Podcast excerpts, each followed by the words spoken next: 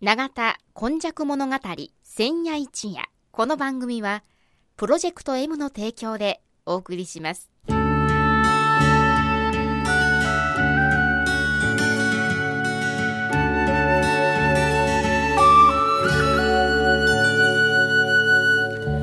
皆様こんにちは。今日もこの番組永田今昔物語の時間がやってまいりました。司会進行はいつものように FM ワイワイのキムチアキ。そして百夜。この日はこの方の登場です。どうぞ。須磨で生まれ須磨で育ち八十数年井上勇です。よろしくお願いします。お願いします、えー、さて今日100夜目ということで、えー、い5話5話ごとに間は9代ということでちょっとしたお話を入れているんですけれども今日はどんなお話でしょう今日はですねちょっとあのタイムスリップというんですかね、はい。あのこれは今日はちょっと面白いあのお話をちょっと調べてきたんですが、はいお願いしまますず最初にですねこの乗り物のあのその調査をした記録がちょっと見つかりましてですね、ええ。これによりますと神戸市が大正14年、はい。1925年にですね車両の調査というのをされています。車両ということですから電車ですか、はい、これがですね面白いことにですね電まず自転車。自転車。自転車がですね5932台、うん。それから輪力車。うん。2338台、同じぐらいっていうことはい、これ荷車。はい、7953あ台。らー3倍以上ある。それから、あの牛馬車。要するに牛馬の馬車ですね。1963台。電車。うん。これは市電ですね。はい。228台。はい。その次に面白いのがあるこれ自動車。はい。自動車が502台。あ結構ありますねはい。それをですね、あの、比較してみますとですね、はいあの、げ現在、あの、その当時の人口が、あ64万4212人と記録されておりますね。それで、この自動車の、あの、これを、あの、問い合わせて、あの、聞いたんですけども、現在、えー、2017年、平成29年3月31日現在、はいあー神戸市のですね、あーあの、自動車の保有台数というのはね、約65万台。あ意外に少ないはい。ですね、それから65万台ですので、1300倍ぐらいなっておりますかね。ちなみに人口がですね、153万ですからね。はいはいそうするとですね、やはりその時代の、あの、で流れて、やはりこの時は自転車がですね、やはり圧倒的に多かったとまあいうことですね。今も多そうですけれど、、はいやしかしながらですね自動車その1920何年の時にもこんなにたくさんあったんですか、はい、そうですね。近代的な街だったんですねそういうやっぱり、あの、やっぱしこれ、えーモダン的なことがちょっとそこらで考えられますね。好きな車なんていうものを持ちたい人が結構たくさんいらっしゃった。そうすそうするとですね、また大正4年、1915年に、その、これはまた別の角度で、あの、はい。スマ区の、あの、また、スマ区は神戸市に編入されてない、はい。スマ町の時代にですね、はい。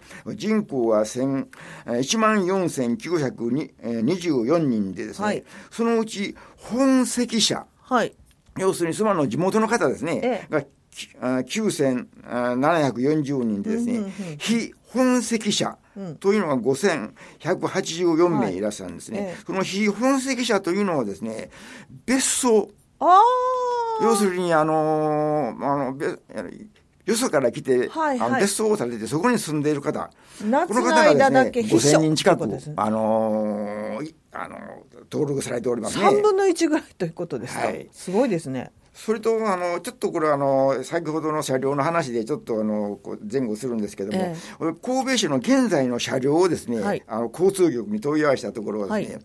地下鉄ですね。はい。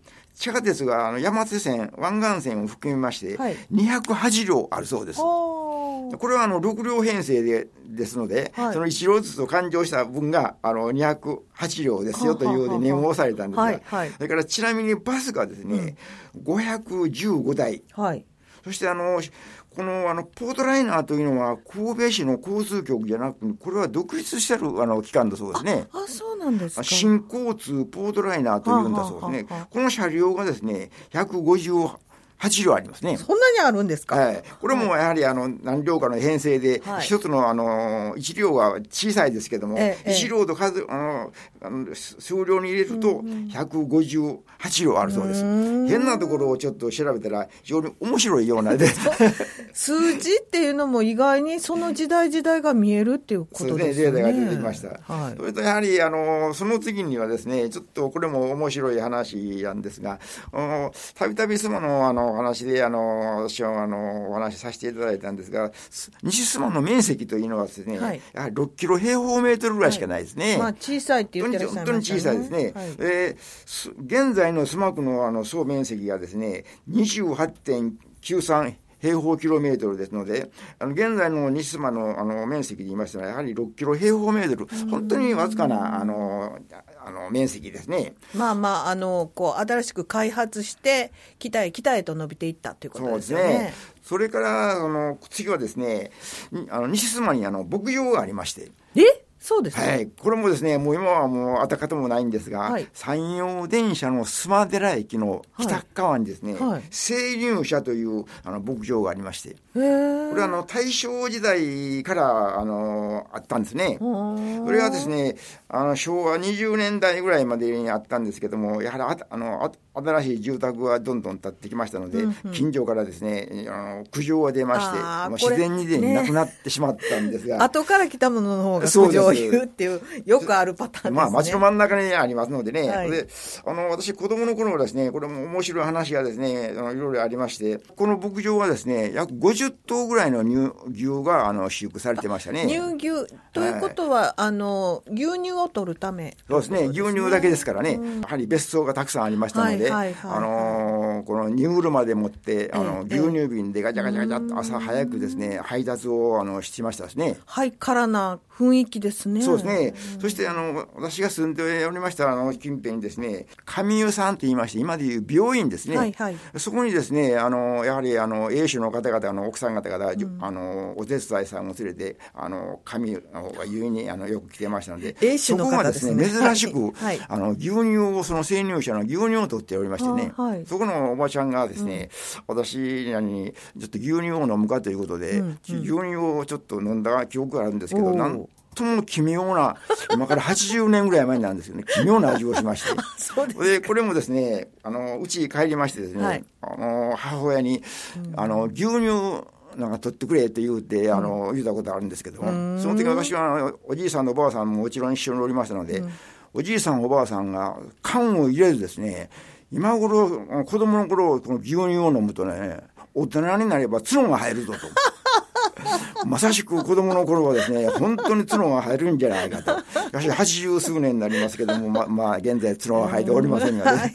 はい面白い、のどかなような話が、あの、このす須磨にはやっぱし伝わっておりまして。妻にはあの南洋南洋博物園違う植物園植物園、はい。そういうものもあったってはい、ね、南洋植物園は前もちょっと触れさせていただいたことがあると思うんですけども、あ南洋植物園の場合は本当にわずかな期間でしたですね。そうなんですかああの神戸の財界のあの塩戸さんというあの実業家がされたんですけども、あのまあ20年ぐらいしかあの維持できなかったですかねで。でも本当にあのその西須磨というのは非常に特殊な地域だったそうですね。ということですね。それから薬がですね、やはりその、あの、物売り。はいこれは、あの、長田近辺でものよくったような風景なんですけども、ええ特に西島の下町の中ではですね、あの、夏場、うん夕暮れになりますとですね、あの、まず売りに来るのはですね、お化けの刺身。え？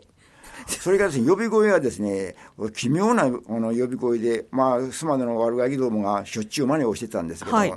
あの、お化けの刺身で、途中で切るんですね。それが非常に面白いもんで、で、私のおじいさんがですね、はいだから晩酌にですね、あの、孫に私にですね、あ、お化けの刺身が来たらこうてこいで、って、で、ちょっと、あの、家の前まで来ますので、あの、買いに行くんですね。今、でも、その、スーパーにはそれ売っております。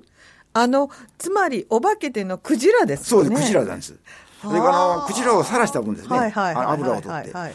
まあ、あのそれは酢味噌につけて食べるんだそうですけども、はい私のおじいさんはあ晩酌にしていかにも美味しそうにですね食べましたね。じゃあそれはお皿を持って買いに行くっていうパッケージされてるものではあなくもちろんありませんからね。ねちょっと、それも手づかみですからねはあ。今まで考えでは、きなんかあんまり衛生上良くないなと思いますけどもね。はいそして、その後にですね、夕方になりますとですね、あの、健康のもとというふりかけ粉ですね。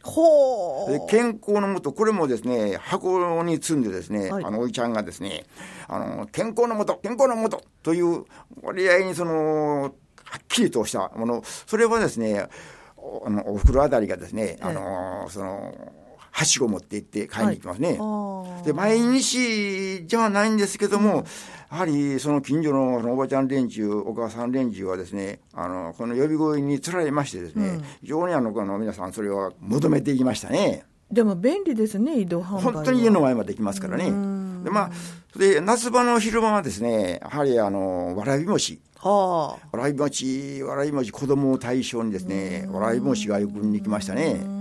だからその、そういう、そののどかな風景の中にですね、この不思議なことにですね、金魚売りという、そのの呼び声がですね、ええあの、聞いたことないんですね。あよくなんか落語なんかには出てきますけどね、はい、関東ではよく出てくるんですけども、これはやはり金魚を買うというのはですね、ええ。下町ではやはりあのそういうことがなかったんでしょうかね。でもう一つはですね、時々回ってくるのがですね、コウモリ朝の終電。これもよ非常に上手なその呼び声ですね。はいそしてもう一つはあの直し屋、下駄の刃の入れ替え。はあそれも来ますね。もう本当にあのものを大切にそうです。使っているってことですねそれからあとはあのイカケ屋。はいイカケ屋と言いましてですね、鍋とかお釜も修繕するんですね。できるんですか？はい、それがですね、あのー火に炙りまして、鉄を溶かしましてですね、はいあの、鋳物の、その、あのー鍋をですね、え修繕するんですね。それあのその場でするんですそうですね、あのー落語に、春団治の落語にイカケ屋というのが出てきますね。ちょうどあれですね。それがですね、やはり悪ガキがですね、面白いもんで、あの、ら本当にあの、落語に出てくるようにですね、四五人の悪ガキが、その、イカケ屋のおっちゃんの前に集まってですね、もうじーっとこう見てるんですね。いやーしかしあの昔の子供っていうのはいろいろなこう人の生き様生活の仕方とかいろんなことをこう見て学んでたってことですね。ですね。しかし結構、しかしそのおっちゃんもですね、今でいう、その、この子供に対するですね、その、変な話じゃなく、真面目な話をしてたような気がするんですけどね。職人さんとしての。そういうその面白いこの話がですね、子供の頃はですね、たくさんあのありましてですね、やはりあの懐かしい光景がですね、あの浮かんでくるんですけども、まあさあのやはりあの私どもまああの甥っ子とあの娘とかあの孫も少ないんですが、甥っ子なんかにそんな話をするんだけども、なんでおっちゃんそんな昔の話知ってるんというふうにですね、逆にあのあのこうよく聞かれたあのことがあるんですけども、そうしてあとはですね、このす西妻にはそのわずか6キロ平方メートルの土地なんですけども、本当に小さな物語がですね、もうたくさんあのあるわけですね。えーなるほどだからその中のちょっとあの面白いのはですね、やはりこの細かくあったんですけど、道とか川とか池、坂、花、それからあのみこしの松ってことですかね。